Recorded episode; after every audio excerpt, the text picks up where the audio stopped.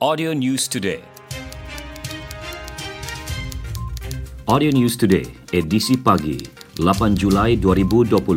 Tiada kes baharu positif COVID-19 direkodkan di Sabah semalam menjadikan jumlah kumulatif kes kekal 378. Infografik Kementerian Kesihatan dan Kesejahteraan Rakyat Sabah memaklumkan dua pesakit sembuh direkodkan menjadikan pesakit sembuh dan discharge hospital meningkat kepada 361 orang. Dua kes sembuh tersebut adalah di Kota Kinabalu dan satu di Sandakan. Sementara 10 pesakit masih menerima rawatan di hospital di negeri ini. Daerah Sadakan kini kembali zon hijau menjadikan hanya enam daerah yang mencatatkan kes aktif iaitu Kota Kinabalu 5 kes dan masing-masing satu kes iaitu di Tawau, Keningau, Kota Belud, Ranau dan Nabawan. Angka korban akibat COVID-19 di negeri ini kekal 7 kes. Kementerian Pertanian dan Industri Makanan Sabah menganggarkan kerugian berjumlah 150 juta ringgit dalam kejadian banjir baru-baru ini. Antara kawasan terjejas termasuk Kota Blut, Penampang, Beaufort, Kota Marudu dan Kota Kinabalu. Menterinya Datu Jun Suwong menyatakan perkara itu dalam satu taklimat banjir di Kota Kinabalu. Dalam taklimat tersebut, beliau membincangkan perkara-perkara seperti pelan pembangunan yang tidak terkawal sehingga menyebabkan kejadian banjir yang berlaku baru-baru ini khususnya di daerah Penampang dan Putatan.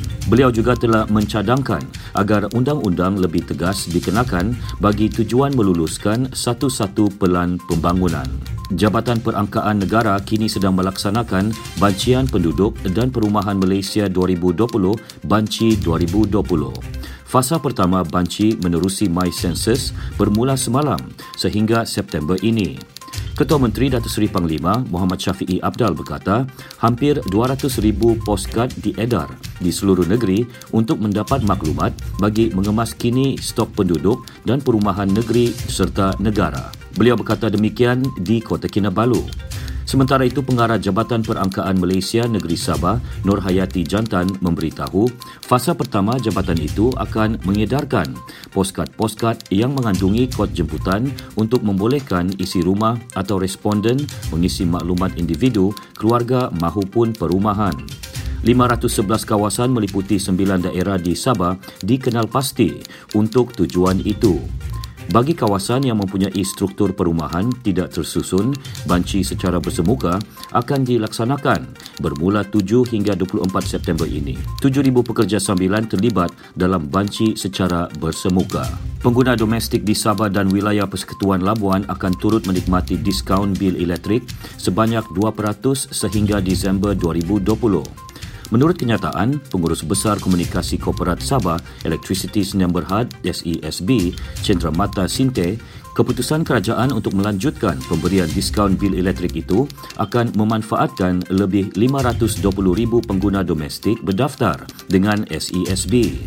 Beliau turut memaklumkan bahawa tempoh diskaun sebanyak 28% yang diberikan oleh Kerajaan Negeri Sabah kepada pengguna domestik SESB telah berakhir pada 30 Jun lalu.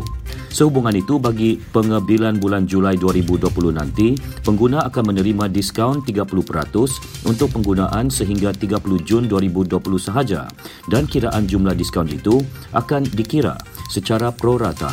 Manakala untuk penggunaan bermula 1 Julai 2020, kesemua pengguna domestik masih dapat menerima diskaun sebanyak 2% sehingga 31 Disember 2020. Beliau menasihati pengguna yang mempunyai pertanyaan mengenai diskaun bil elektrik untuk menghubungi bilik gerakan SESB melalui talian 088 222 313 atau melalui aplikasi WhatsApp 019 852 5427. Kerajaan negeri memberi maklum balas positif terhadap cadangan Perbadanan Produktiviti Malaysia MPC agar semua agensi awam dan swasta bekerjasama dalam usaha meningkatkan sektor pelancongan di negeri ini. Ketua Pengarah NPC Datuk Abdul Latif Abu Seman berkata, cadangan itu penting bagi memastikan sektor terlibat secara langsung termasuk pengangkutan, perhotelan, penginapan dan makanan dapat bergerak sebagai satu pasukan sekaligus memacu sektor pelancongan negeri. Beliau berkata demikian kepada media selepas mengadakan kunjungan hormat terhadap Ketua Menteri Datuk Seri Panglima Muhammad Syafiee Abdal di Pejabat Ketua Menteri di Pusat Pentadbiran Negeri Sabah di Kota Kinabalu.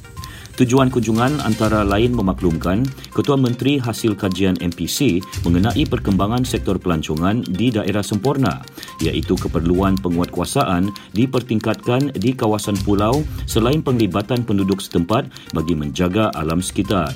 Terdahulu, Datuk Abdul Latif telah melakukan kunjungan hormat terhadap pengarah Yayasan Sabah, Datuk Jamalul Kiram Muhammad Zakaria, pengarah pihak berkuasa pembangunan ekonomi dan pelaburan Sabah sedia, Datuk Seri Panglima Hashim Paijan dan Setiausaha Kerajaan Negeri Datuk Safar Untung. Seramai seribu penerima terdiri daripada golongan asnaf, orang kurang upaya OKU, sakit dan memerlukan akan menerima bantuan menerusi program Musa Adah COVID-19 peringkat negeri Sabah. Pengarah Yayasan Dakwah Islamia Malaysia Yadim Negeri Sabah, Samin Ongki berkata, bantuan daripada Kerajaan Persekutuan berupa berangan keperluan harian itu akan diagihkan secara berperingkat bermula di Papar, Pensiangan, Putatan dan Kota Belud.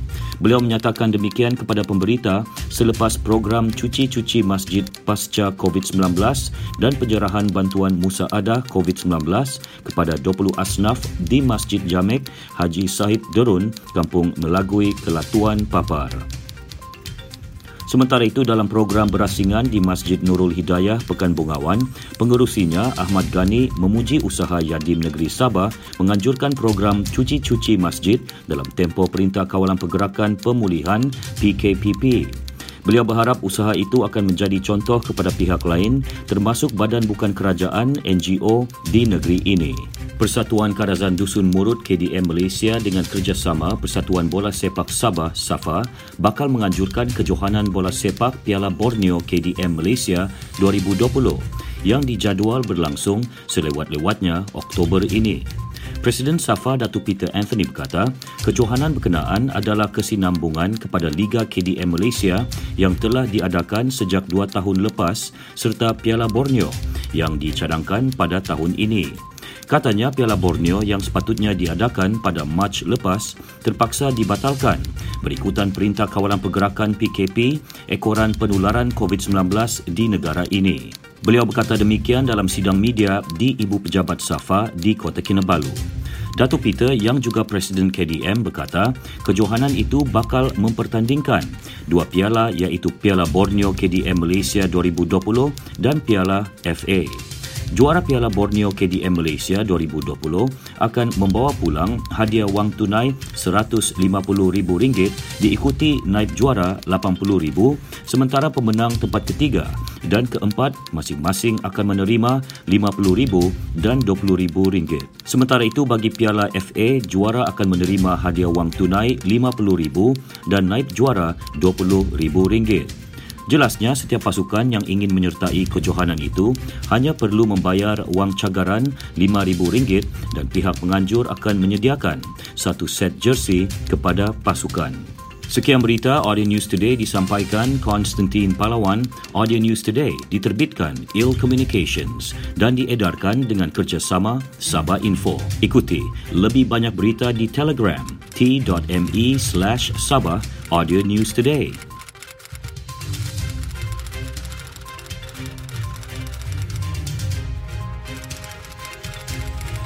Audio News Today.